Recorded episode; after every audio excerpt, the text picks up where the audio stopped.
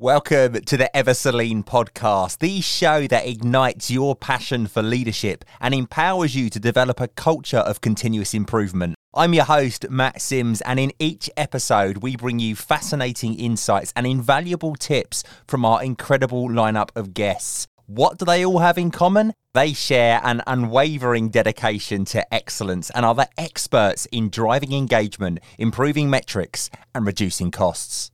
The Ever So Lean podcast with Matt Sims. You know it makes sense.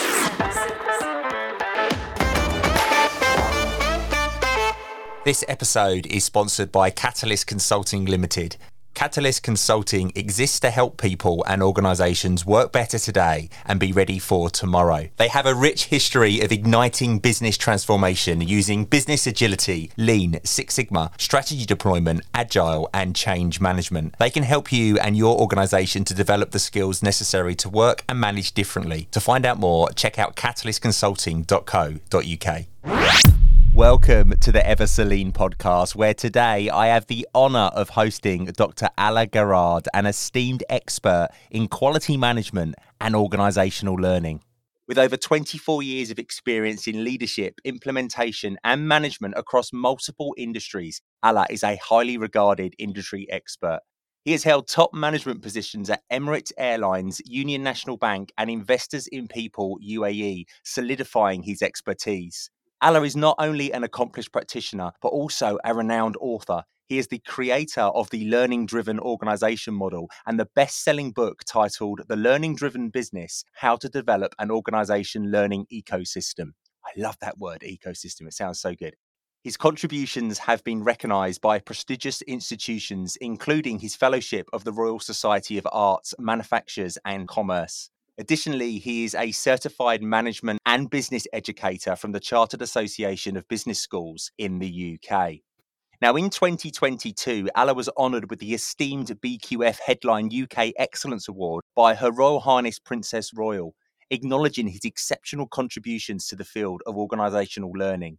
Now, today we are privileged to have Alaa joining us, where he will be sharing his insights on how learning can serve as a powerful tool for individuals to enhance their performance and achieve their goals.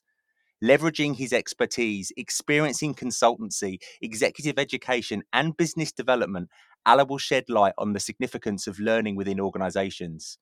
He will help us comprehend how organizational learning can act as a catalyst to drive toward mission and strategic objectives by exploring the dynamic relationships between individual and organizational learning. Alaa will provide invaluable guidance on leveraging learning to unlock potential and foster success at both personal and organization levels. So make yourself comfortable, grab a cup of your favorite beverage, and join us today as we embark on a deep dive into the transformative power of learning and its profound impact on performance and growth. Alaa, we welcome you to the Ever podcast. Thank you very much, Matt. Thank you for the lovely introduction, and I'm pleased to be with you and your audience. It's so wonderful to have you. Such an educated man with so much experience. I feel like I should sit in the corner and face the wall. Oh, come on.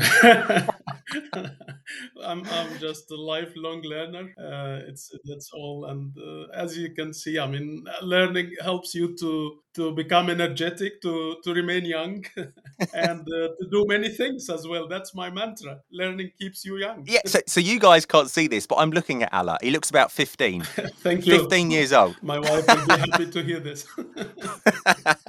do you know what's really funny? I typed your name into Google, just as you do, and so much come up. You've got so many social media outlets on there, so many videos of you speaking. It's incredible. You really are sort of well publicized. I, I, always, you know, it, it stems all from quality literature and quality management. We like to do things, not just to talk about them. So if I call myself a learning professional, then I have to practice it. I have to share the knowledge I know, the little knowledge I know. I like to share it with people. Um, I like to, you know, leave an impact and, and help others to learn w- what I know. So you certainly do. And I noticed the more you spread the knowledge, the more you share what you know, the more you you learn more, and and and you get also connected with nice people, and you keep learning from them. Do you know it's it's really funny, right? A tradesman, so like somebody who a plumber or an electrician or a decorator, they always say that those people's homes look the worst. So a decorator's house is in desperate need of decoration Uh-huh. because they do it all day. They can't be bothered to do it at Oh, home. Well, you're different. As a learner, you don't just just preach it. Yeah. You are learning as well. It's brilliant. we have to we have to walk the talk and as i said i mean if i know some knowledge anyone i mean we have it just just in our brains it's a tacit knowledge if you don't share it if you don't receive critique or feedback and uh, notice what you know and what you don't know and then how we continue learning so it's it's good to share because the best thing to learn something is to teach it Yes. and then you'll notice you will So realize true. Uh, how much do you know and how much you don't know in the subject of sharing, I need to vent. I need to tell you something that happened to me just before we came on air today because you wouldn't believe it. So I had to pop into town, right? And I live on the south coast of the UK. So in the UK, if you live on the coast, there's just seagulls everywhere, loads of seagulls, and they're massive. They are absolutely huge. Anyway, I was in town and I popped into to McDonald's for a sneaky chicken burger, right? I Mhm. literally walked out the store, right, with this chicken burger, opened the wrapper. Huh? I had two bites out of this chicken burger. It was really, really nice, right? Then from, from literally from nowhere, this seagull dive bombed me from behind, grabbed the Wow. burger and flew off. And all I had in my hand was the wrapper. Oh my god I couldn't believe it. Oh my god, And not- Not only did it steal my lunch, it then proceeded to sit on top of this Oh shop right in front of me and eat it, looking at me going, This Wow. chicken burger's lovely. oh my goodness! I couldn't believe it. I, I cannot envy you for this. Honestly, and it even left me the wrapper. It didn't even Oh take the goodness. rubbish. So I paid two quid for this chicken burger that I had two bites in it, and then it stole it and then ate it in front of me. I couldn't believe it. They must have been trained a lot to make it uh, successful from the first run. But they must. I reckon they must know. So they sit opposite Yeah, the yeah, store. exactly. And I bet the staff in the store watch and go, here comes another one. Oh. and they just take their dinners all the time. Unbelievable. oh, I, I then went into that moment of sort of that that that trying to save the embarrassment. So I tried to style it out like it didn't happen, hoping that nobody saw. I digress. Let's move on. So I mentioned in your intro there some fantastic accolades that you've had over the years, like the fellowship and then the BQF Headline UK Excellent Award. Now that one in particular from the BQF, uh-huh. I'm really excited to hear about because of I don't know if you're aware, but I'm a judge this year with the BQF on three different awards. We are fellows. We are colleagues. We have Yes, I'm colleagues. as well. Yeah. Oh, fantastic! So I did the first panel for best team actually last week, and it was a full day, but it was one of the best days that I've ever had. Listening to people about the wonderful stuff they're doing in these big organizations, how they're working together. Six or seven people coming on the call from that one organization just to talk about what they'd done is wonderful. And then later this year, so the finals take place in October, Right. and I will actually be at the awards and I'll be doing interviews Wonderful. with the winners as they come off stage. And we're going to have a special episode Wow. Of the Ever So Lean podcast dedicated to the winners, which is going to be great fun. Amazing. That's amazing, and that helps also to to to promote and um, the learning and the success. Because really, I, I can't forget any ceremony I've attended because this is really brings everything in in one place in in one minute. You feel it. You feel the um, rewarding and recognition of the hard and smart work as well. And and you, I'm sure you know you can describe it much better than me. But this was actually the start of everything for me in the career of quality, attending one of these awards ceremonies. And that really is like the Oscar, you know. And Yeah. uh, I attribute a lot of my uh, contributions to BQF or British Quality Foundation, and before also with other uh, quality awards in the Middle East. I don't know if you want me to give you a background when I started all of this, where it came from, and uh, Yeah. So, firstly, I must say you're very lucky Ricky Gervais wasn't the presenter when you went to the uh, BQF Oscars because you know what Ricky Gervais is like. He will pick on people, and you're lucky. uh-huh, yeah. So, yeah, tell us about how this all started for you. The whole thing started, I would say, I mean, before tw- 2001, I, I was a networking engineer. I, was certified Microsoft systems engineer, working with cables, t- machines, etc. But I came across literature about quality, article about quality, and, and that it, it made me really curious because I thought this is something I'm passionate. I want I want to learn more about it. And then I just noticed that a university next door in Dubai, it's Australian university called Wollongong, they run a MQM. I said, oh, what is, I know MBA, but what is this MQM? And it was Master of Quality Management. And I said, I, I'm, I'm really curious enough. I want to learn more about this quality management. What is it? I paid a visit to the university. I looked into this course, and and that was, you know, the eureka moment. Say, oh, that's it. I, I want to do this within 48 hours i got my offer to study. Wow. I, I, am action oriented i am biased for action. That's incredible when i'm passionate about something I, I, like to take action. I took action on this and i i started studying quality. And uh, that took me to one of the ceremonies was dubai quality award which is very similar to bqf awards. Even in the beginning there was some sort of collaboration between both awards in the very first beginning. And i was really touched by by this you know warmness of feeling and people celebrating and cheering up receiving the award. But i said this must be you know the iceberg. People can't come here and celebrate and receive an award. They must have been doing something a lot of work to be here on the stage. And this took me you know the like we do backward audit now it took me backward to what does it it take you to go to the stage and be there. Then I started to learn about the EFQM model, European Foundation for Quality Management, the ISO, and all of the quality tools and mechanisms. And that supported my study with the Master of Quality Management. I started to belong to a community in quality, American Society for Quality, BQF. I, of course, heard about it at the time. Uh, then started the journey to become assessor in, in quality awards. And by the time I completed my master, and I noticed when I go to assess organizations, they talk about learning and they learn and their lessons learned. And I felt this is, yeah, it doesn't make any sense if you just try to apply quality without learning, without sustaining the knowledge you acquire, etc. So I kept visiting the university, and there was an auction at the library about old books, and one of them was titled "The Fifth Discipline" for Peter Senge. Oh, Peter Senge is the godfather of organizational learning. It's like our Deming in quality management. And so I, I read this book, and that I was looking for a topic for my PhD research, and I found the similarities or overlapping between organizational learning and quality management, i.e., if I, as an organization, learn well, will I become excellent?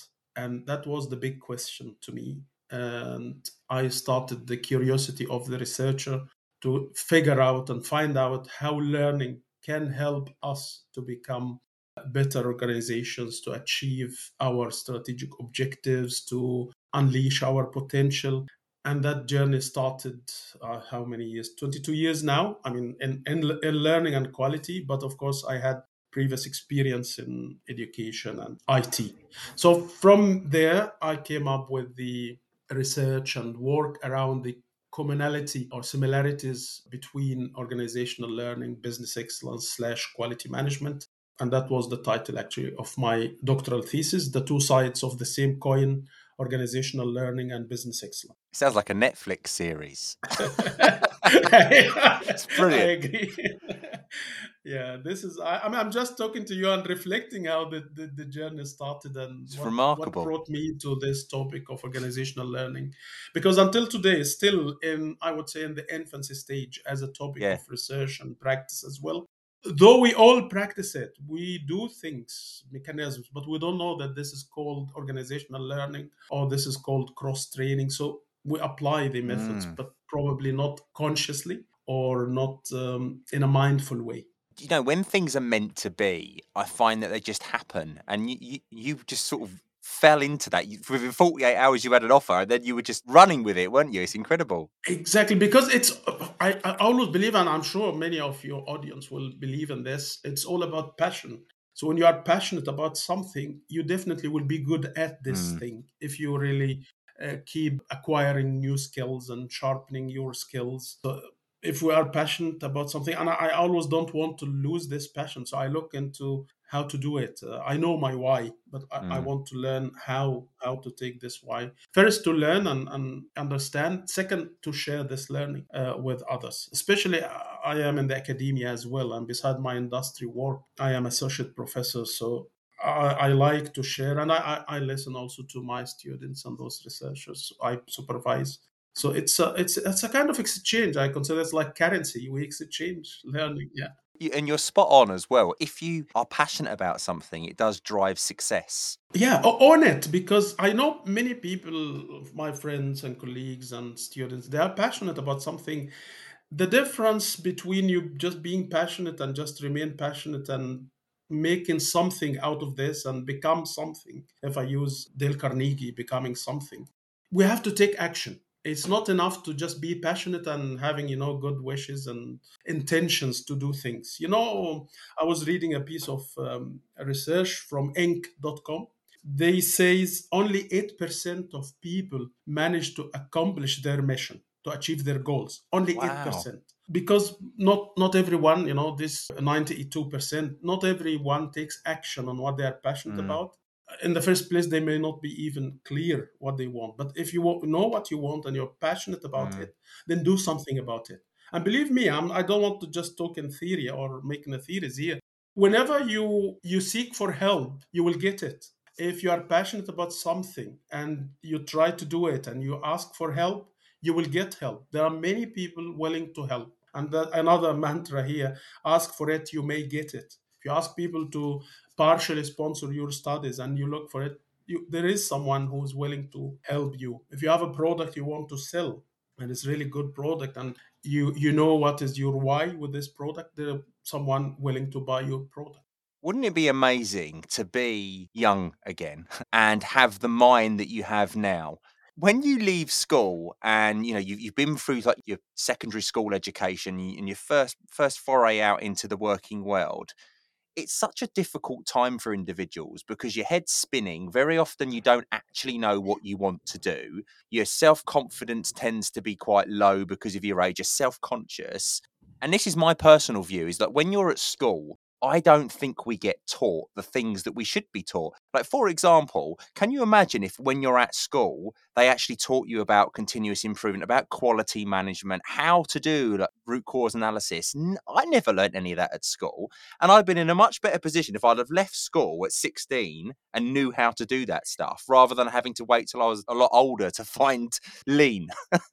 Absolutely. I I mean, it's never too late. We managed uh, to do what whatever we can do. I mean, uh, Deming, Edward Deming, the godfather of quality theory, he was lecturing at age of 96, even with the wheelchair, was you know his nurse helping him. He he kept lecturing. So I don't think age is a barrier to to start things, but also to spread the word and you know creating more of these ripples around. Mm, Uh, but I, I agree with you. There should be some raising awareness at the school level about basic concepts of quality of customer service. I, I you know, the kids nowadays. At, at least some kids I know. Some my kids are uh, this type of kids. They when they are not happy with the service, they look for the comments card or look, go to the website and, and log a complaint. If they are happy with something, they go and send a thanks note to, to people, etc. Uh, and this is one of the principles of quality. We shouldn't accept poor quality. mm. We should learn how to report it. We should learn how to talk to the providers to improve it. And, and this is basically, if you look into my book, the chapter or the part about individual learning, it's about how individuals become learning driven. So I am I am doing this because I want to learn and I want to improve my career. Uh, I mentioned once in a TEDx talk when I was in the UAE, I managed in less than, it's a long time actually, 18 years, I got 80 times double of my salary. From the day one I went to Dubai since I was about to leave. And that's all because I kept learning new skills and productizing these skills and making revenue out of it. Either if it is my own startup or as an, uh, an employee Mm. so I have entrepreneurship. You know, we, we are very familiar with entrepreneurship, there's another term also intrapreneurship, where you can do startups and business within your employer, within your company. So you bring them new products, you help them to develop new services. So instead of you go and take the risk and start your entrepreneurship, you do intrapreneurship. So learning driven people should be a really good topic for our new generations. I agree. And uh, I have loads of examples of people who productized their knowledge and they make a big difference. It's funny because you know I, I left school at 16 with a with a couple of GCSEs. Didn't learn anything about lean or continuous improvement, but I tell you what I did learn. I learned how to use a Bunsen burner to melt a Bic pen. I could do that easily, no problem at all. It's just mad. I, I think our system, our, our, education system, is so broken, and and it just needs an overhaul and, and, an update. And I think we could add so much more value to what kids learn and make it so much more meaningful. I remember my mum, and this is irrelevant now, but I remember my mum sitting me down teaching me how to fill out a check back in the days when we used to write checks. Never learned that at school. I, I had to be taught it by my mum. Yeah, I, I totally understand and I appreciate these are the skills for life. And also in the schools, we should learn how to learn because yes. we learn we learn in different speeds, we learn in different ways. So true. Some people like to read, some like to listen or, or to watch a video. We don't learn with the same method, I, that's for sure. So how to learn and how to discover our learning methods. Believe me, I teach this at a master level now established uh, talking about productizing knowledge i managed with help of other colleagues uh, to develop a msc in strategic organizational learning and i have students who works like ceos and senior people and when they get this simple five minutes assessment to learn about your learning method or le- learning style they get astonished they say i wish if i had known this 20 years ago yeah. it would have made a big difference uh, as I thought I wasted a lot of time trying to learn by reading while it would be good if I watch it. So these techniques we should learn it really in the early stage and it will save us a lot of a lot of time and can help us to become better in what we do. Yeah. Um, but as I said, it's never too late. We try to, you know, improve in our circles and then it gets wider and wider and so on. Well, I'm booking my flight to Dundee now, Alaa. I'm on my way. Sign me up. Oh, come on. You're welcome. You'll enjoy our uh, Dundee marmalade. you know, we just mentioned in our chat now about the 8% of population of people on earth manage to achieve their objectives or targets and achieving what whatever objective or, or goal in life can't just come with wishing to achieve it or just keep dreaming about it. We have to take action. We have to learn new skills. And sometimes we need to unlearn our old skills, relearn more skills. You know, so it's not only about learning, it's about unlearning, relearning. yeah. And, uh, Forgetting. And, also, exactly. And, and, and not only going through the traditional route with just only academic qualification, because there is a difference between learning and education and sometimes the education system can be a barrier for learning. So we need to be careful about this. But for adult people i know kids that are taken care maybe by other organizations or the system. But if we're talking about working professionals or people in the workplace how do they learn and how they productize this learning? This is the this is the magic here all of us has ex- expertise in some topic. The example you mentioned i i know how to write a book. It took me a lot of time to learn this uh, but now i know how to write and how to get it published for example how to develop a course from scratch how to get it accredited. These kind of i would say actionable learning that can help you to bring some knowledge tacit knowledge in our brain to become explicit to become documented to become structured to become standardized and to become sellable as well. Even if you sell it for free but but it has to be in a form that attracts people to buy your product and, and subscribe to your product. So for individuals learning driven people and i like to use people more than individuals those are who are reflective practitioners. They keep reflecting on the experience they go through and they are keen to take notes and document their learning to reshape it, to discuss it with others, and then come up with a product. There are many examples. I, I have one of, of the examples. Uh, one of my students and mentees called Karim. He used to work for an uh, airline, uh, but he his job became re- redundant, so he lost his job, and that was, of course, bad news to anyone. But I remember from our discussions that he has very good knowledge in helping flight attendants should do how they should behave uh, and he was in the job evalu- the committee where interviewing new flight attendants and he said i know that they're going to do say something wrong I, I can't say stop saying this this is wrong they should learn i don't know why they don't go for some training or they learn about the, this profession before applying I recalled all of this and I told Karim, why don't you start your own training? You, you're good in this and you have good skills in delivering uh, information and you're a good trainer. Why don't you develop your course and start? He's again another really good action biased person and he immediately acted on it. He passed the denial stage and, uh-huh. you know, say terminated, etc., the job. So he started immediately putting the course together and announced it and it got about 12, 13 people attended. And then it started to take a shape. And then he established his company. And he had good business network in Kuala Lumpur. So he started there.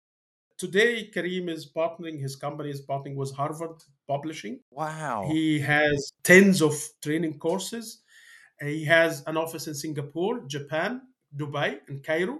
He trained over six to 7,000 people now, major airlines are outsourcing him for recruitment. So they outsource the recruitment job to him. And the whole story started with productizing some knowledge you have and appreciating this knowledge and make it a, a product. There's so many examples of people I know and people I read about. When you are driven by learning, you will find a way to bring this knowledge and put it in a course. You can Google uh, uh it on, or, or search for Amazon. You'll find a series of bestsellers how to whisper to your cat, whispering to dogs, whispering to parrots. And these are bestsellers. Some author came, someone came with a good idea. You can whisper to your cat and you can understand. Someone is interested to learn how to whisper to the, your, your cat or your pet. I have an example of Jason Vale. He's he's a multi-billionaire and all his books and expertise in juice how juice can help you to heal how juice can help you to become uh, healthier and he's the brand ambassador to many uh, mixer companies and uh, he has juice academy he has several bestsellers. Why i'm saying all of this because some people say oh i don't know much and uh, you know who would care about my knowledge in iso 9000 or lean? Yeah everybody knows this. Yeah but not everybody has the capability to to convert this into a product and to make it sellable and to deliver it as well. Mm. so every one of us is expert in some area and every one of us can write a bestseller which is their cv imagine you pick your cv and you extend it and explain the challenges you've been through this employer or reaching this position and beef the CV a little bit, you have a 50, 60 page book that you can do self publishing on Amazon without any headache going to a, a, publisher or anything. You just can do it right away at a click of a button with these platforms, Amazon and, and other platforms. So we need to think of being a learning driven individual or learning driven people even the difficult situations we go through, the challenges, the tragedies, there must be something to be learned from this. And there must be other people somewhere else passing through this experience and would appreciate if you share this knowledge with them. Are you ready to elevate your team's ways of working? Are you seeking fresh insights and growth opportunities? Our experts will assess your team's practices, providing valuable insights for improvement and celebration. Reward and recognise your team with this certification tailored specifically for creating an improvement culture. The BQF Academy accreditation acknowledges your journey, outstanding outcomes, and future plans. Whether you utilize Lean, Six Sigma, project management, or continuous improvement techniques, this certification celebrates your incredible work and positive impact. Propel your team's performance to new heights with the BQF Team Excellence Culture Certification. Visit www.bqf.org.uk today and let's celebrate your success together.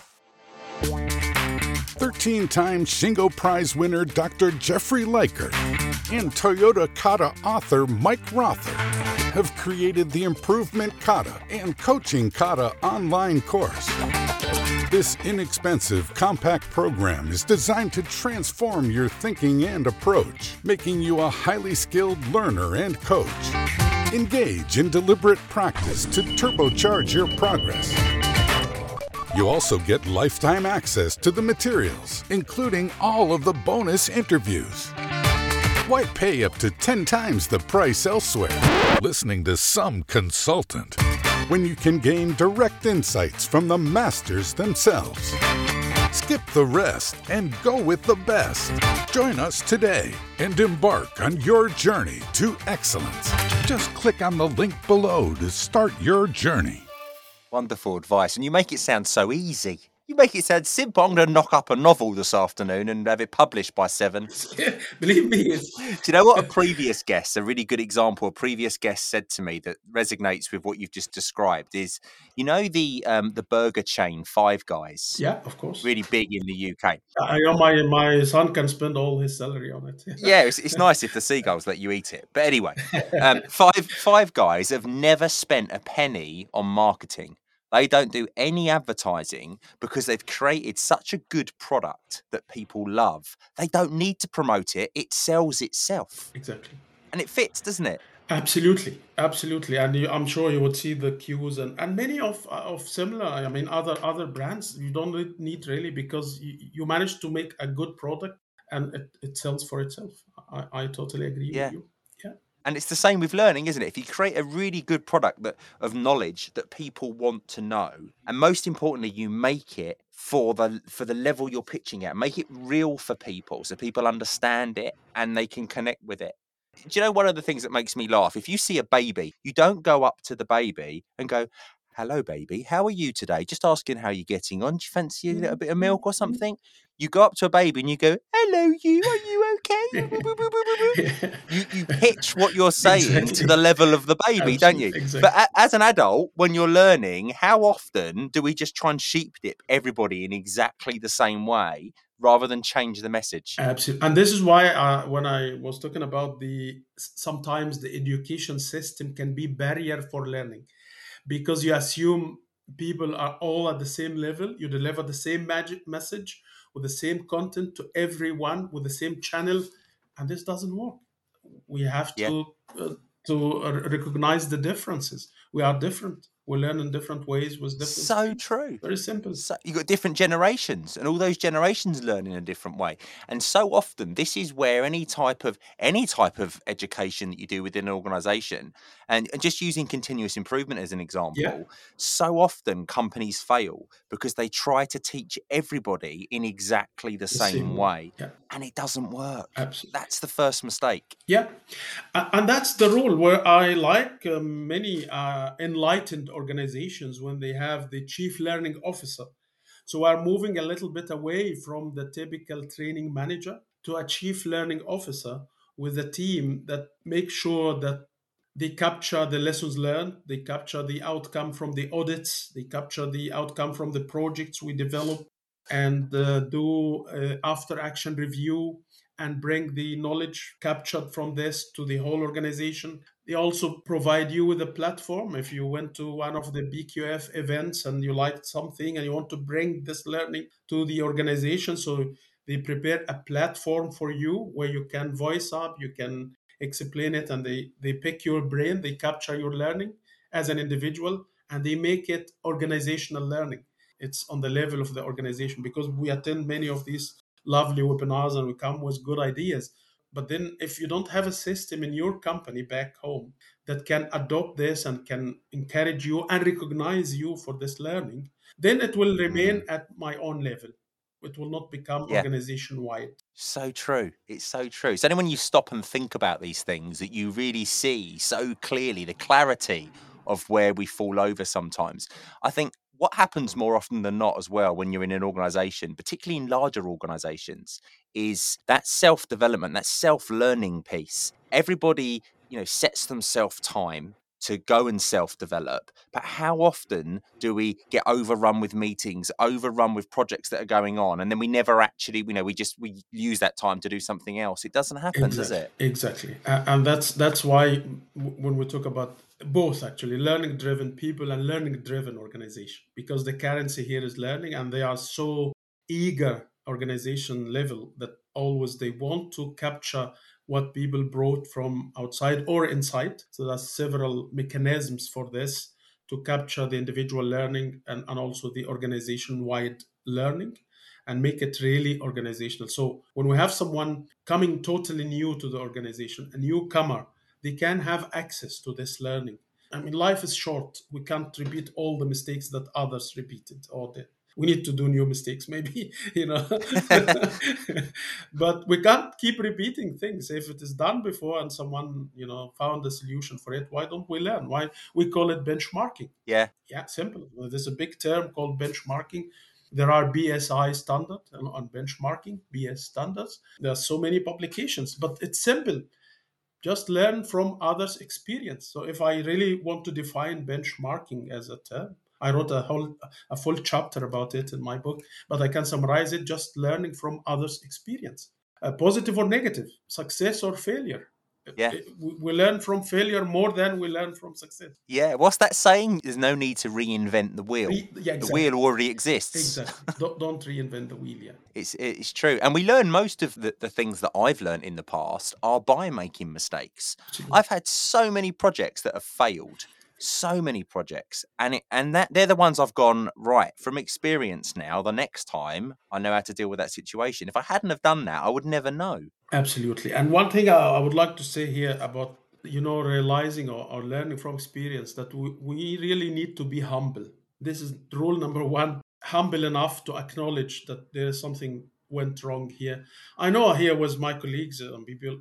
I come from the Middle East, but I see it's okay here in the UK. People have no issue acknowledging that this went wrong and yeah, it was my mistake, etc. But in the Middle East, we don't have this culture. We, we always like you know. I don't want to generalize also, but in some cultures, people become defensive. It, they find it mm. hard to say I did something wrong, and that's a major barrier for learning because if we don't be humble enough to acknowledge that someone else doing it better than me and I have to be open-minded mm. to learn it from this someone and be wise also to outperform and, and doing it in a new way then we will remain revolving in the same vicious. But how do you change that mindset if you're if you're working in an organization and there's lots of individuals there that you know have that mindset? How do you change it?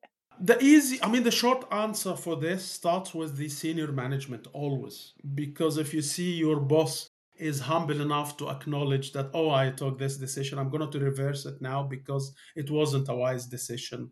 And nobody you know the senior management doesn't feel shame to you know do wrong things and fix it or, or overcome it.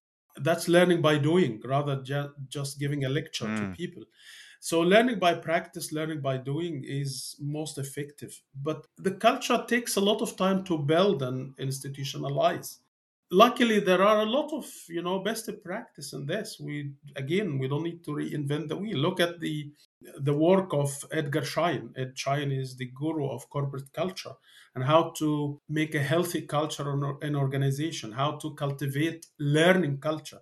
Because again, learning is a as you said, it's a mindset and uh, if people want to look nice and they bury errors and mistakes you know under the carpet then what are you gonna to fix if there is no errors if nothing wrong? Where is the problem?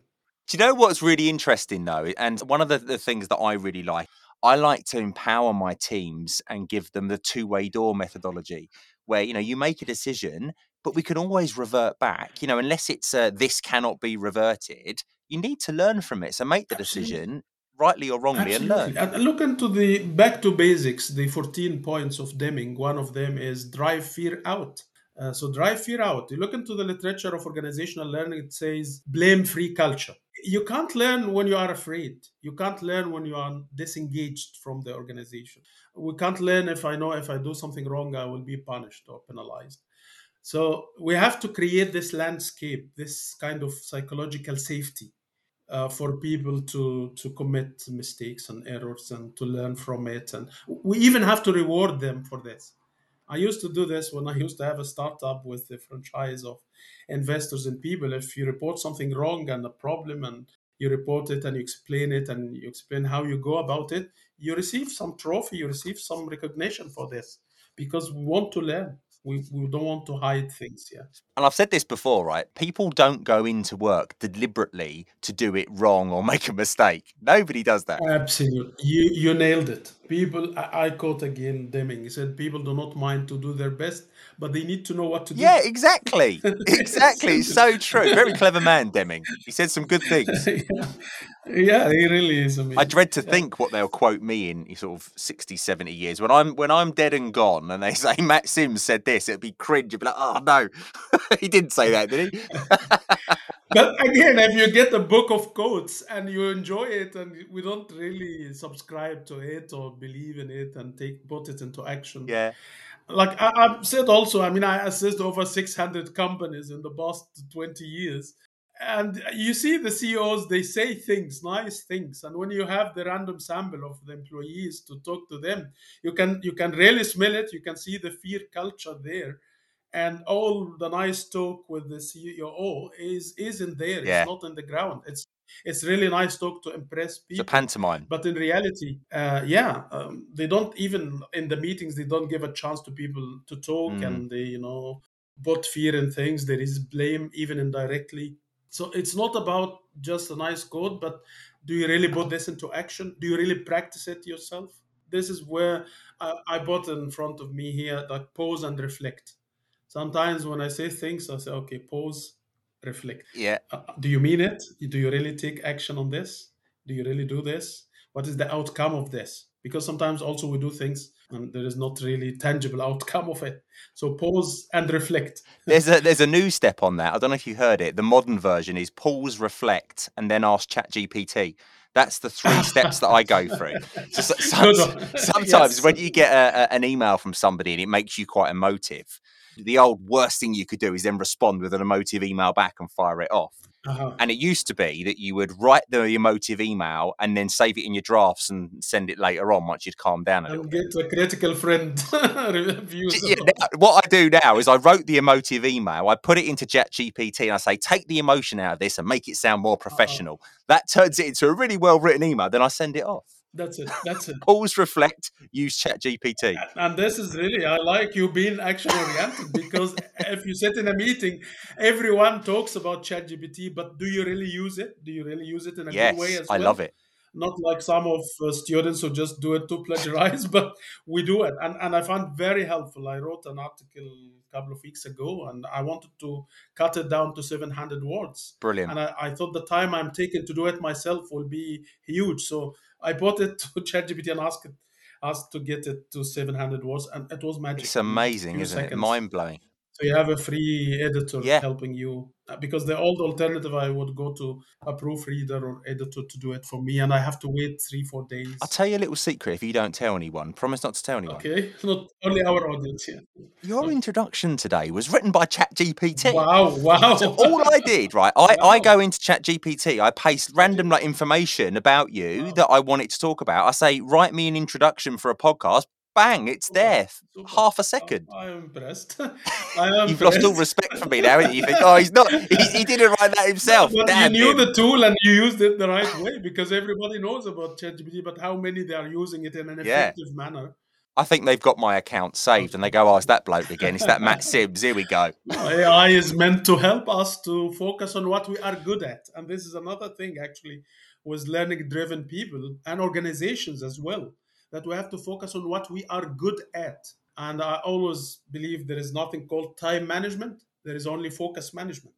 So focus on what you are good at and leave the rest to someone else or to some AI else. You know? Yeah, yeah. So if someone can do it, then pass it to this someone and focus on really things that you are the only one who can do it. Something I wanted to ask you and get your opinion on. So, knowledge retention. Obviously, people retain knowledge in different ways.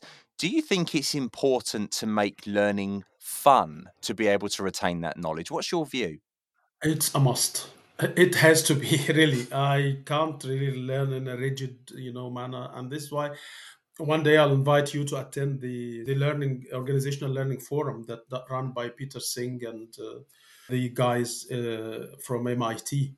We go just go relaxed, uh, casual. We don't have this, you know, ties or suits and all of these big deals about the forum. Uh, you want to go in shorts, go in shorts. You want to just go relaxed the way you want. And uh, there is no even surname or family name. We just have our name only, just Alaa Matt. That's it. And uh, most of the presentations we do, we use cartoon in the presentations and we use different ways, techniques, something called unconferencing. So we go without really agenda and we emerge, we get it emerged during the session. I've attended one in Oman and I was sitting in, on the table in that 2006 with two ministers. And yeah, he's a minister. He called them in their names. And in the Middle East, it's a big deal, you know, sitting on the same table with a minister, etc so it has to be fun has to be really joy. This is why i said in the beginning learning keeps you young. Because the status of being a student of being learner you are humble you are open to new ideas you accept uh, challenge you accept feedback uh, positive or negative. Uh, you are keen and curious to learn why they do this and how they do it this way etc uh, so there is a set of character to the effective learning driven people yeah yeah, absolutely. It's interesting as well. If you think about it in day to day life, if we watch a film, a comedy film, or if we watch a comedian and we see it once, or an episode of a program and it's a comedy and it makes us laugh, we remember the lines that the people said. We can quote back. Do you remember that mm. bit in that film? Or do you remember that bit that Michael McIntyre exactly. said? Because it made exactly. us laugh. Absolutely. But just sitting in a room with uh, handed slides and dull presentation and oh, it doesn't awful, it isn't doesn't, it? It doesn't help much, yeah. Awful. Your mind wanders then. As a learner, your mind. You, how many people sit there and doodle like random stuff in their sketchbooks? Exactly. It's yeah. what happens. exactly. I'm so passionate about learning being fun. As a young adult, and as a child, I hated learning because of the way that it was driven. It was in a classroom, it was exam focused. I, I, used to panic at the thought of an exam and I hated it. As an adult, I got a thirst for knowledge because I know how I learn now. I know I learn by people putting it on my level and making it meaningful for me and making me smile. Absolutely. And, and you become selective. You choose what you want to learn. So it's not imposed. Yeah on you. You choose, I want to attend this webinar, I want to skip this one because you aim to get that sort of learning that will help you to improve your skills and, and you can use yeah. it. It's actionable knowledge or actionable learning, not just sitting there because you have to sit there. Learning is a choice. True. The Scandinavians have got it right. They start learning later, don't they? Absolutely. Especially fin- Finland, they are so good in this. I attended many events there. They are so good in organizational learning and learning in general. They have learning labs. They have really good techniques in this. Yeah. So, Alaa, talk to me about the techniques for learning then. This would be a, a, really interesting thing to get your point of view on. The topic, when we say organizational learning, uh, I get some people get the feeling that this is something you know theoretical or something very academic. But what I want to say here is learning is doable and uh, can be very easy and can also done for without any cost. Uh, so there are techniques that we can use in companies, in businesses, to improve our learning and acquire new knowledge and solve problems. Things like after action review. And I really would love if um, our audience here can just Google the three words after action review. Uh, see how many best practices and videos and success stories using this simple technique. And I will just mention this one simple technique after a project or a stage in a project or any incident, even we sit together as a team and we ask specific five questions. What was supposed to happen, what actually happened, why it happened, what is the impact of what happened, what did we learn from this? Simple, five questions without any blame, without saying who did it, and without pinpointing. We just ask these questions to realize the gap between what was supposed to happen and what actually happened and, and what did we learn. So we go back to our policies, procedures, system, and make some modification. The longest exercise I did with this five question took two hours with a team of 10 people. And you can't imagine the amount of lessons learned came from these two hours and went back and made some new policies. They clubbed some procedures together because there was duplication and there was no ownership of certain situation. So these are simple exercises we can implement in companies. After action review, benchmarking as well. We can learn a lot from the industry.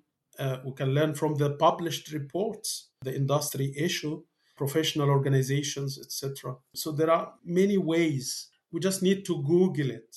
Techniques for uh, organizational learning or mechanisms for organizational learning. I'm not talking about huge investment here. It's just the investment of time and, and taking really action on it. So we have to own learning. We have to take ownership of learning on the individual level and organization level. We have also to learn how to learn and to be proactive in finding new methods of learning. That's brilliant. Thank you so much. Some really, really good tips there. My pleasure. Right, talking of learning, I'm now going to put you to the test. Oh, now test. Okay. this is going to really going to show okay. show where you're at. Okay, this is the yes no game. It's ironic because it's called the yes no game, but you're not allowed to say yes or no. So Now I've got card one, card two, and card three. Now each of these cards has different topics associated to it.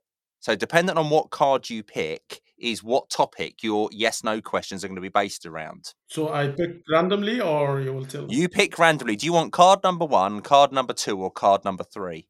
Card number two. Card number two. Your chosen category is TV shows. okay. Let's see. I'm not good in watching TV. If you hear the gong, that means you said yes, no, or a variance of yes and no, and you are out.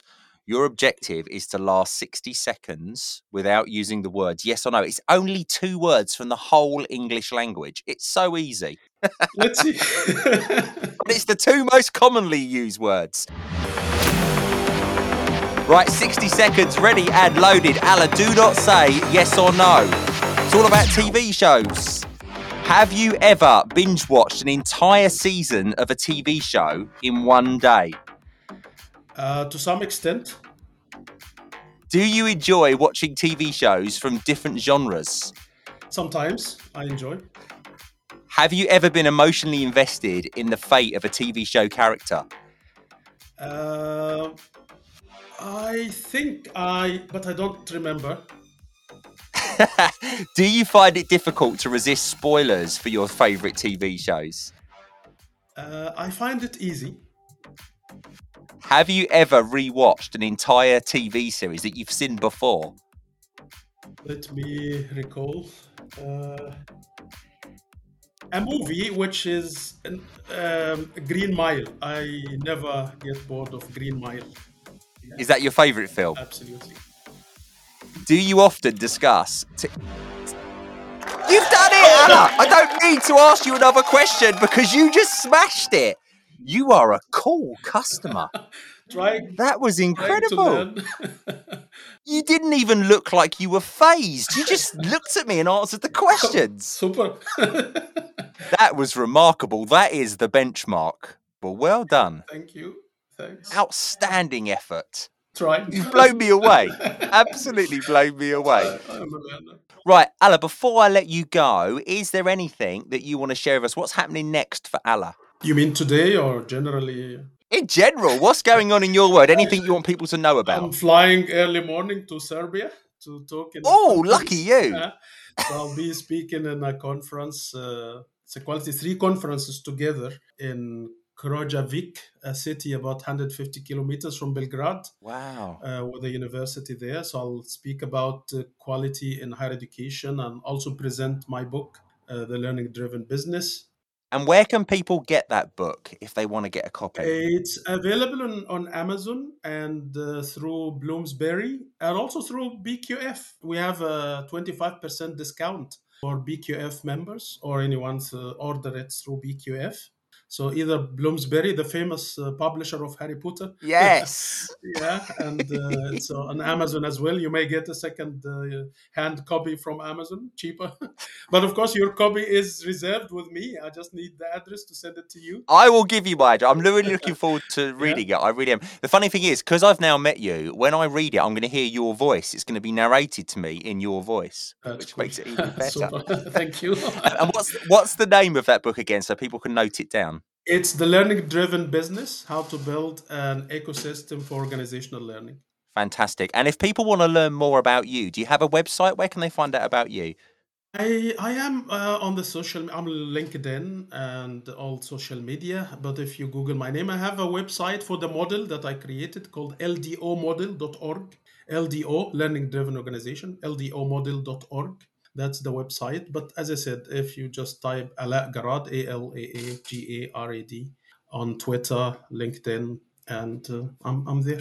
Thank you so much. My pleasure. Thank you for your time. Thank you. Thanks, Matt. I enjoyed uh, discussing with you and um, I enjoy your show and uh, podcast and looking forward for more collaboration. Some key takeaways from today's discussion with Dr. Alaa Garad. I'm just blown away. Uh, he's so inspiring, isn't he? The things he says are so true and they resonate so much with me. Passion drives success. How true is that? if you've got passion in something, it does drive the success. Things happen, things go well if you've got passion about it. You know, you can really learn so much and spread that knowledge to others. It's never too late to learn. Whether you are a child, a young adult, middle aged adult, a senior adult, an OAP, it doesn't matter. There's always opportunities to learn think about different learning types. If you're creating learning for people, for your team, for individuals, think about how you're creating that learning and how do you expect people to connect with it? How are they going to retain that knowledge? Brilliant point by Dr. Garad. I really like that. It made me think be humble enough to learn from mistakes.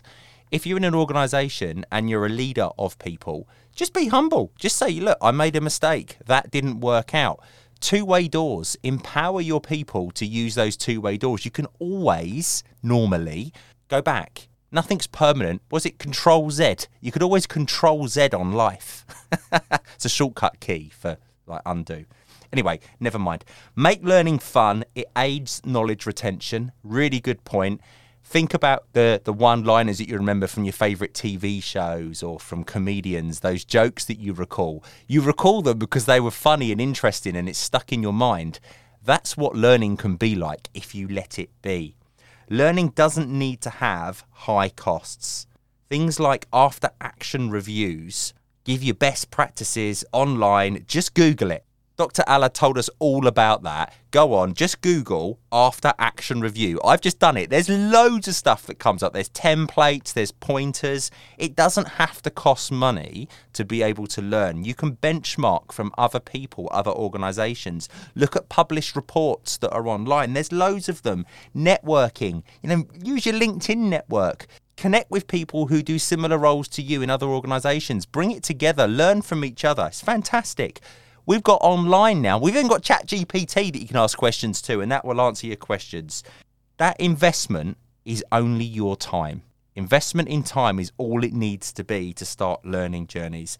Take ownership of learning as individuals and of organizations and learn how to learn. Such wise words from such a wonderful, inspiring man, Dr. Alaa Garad.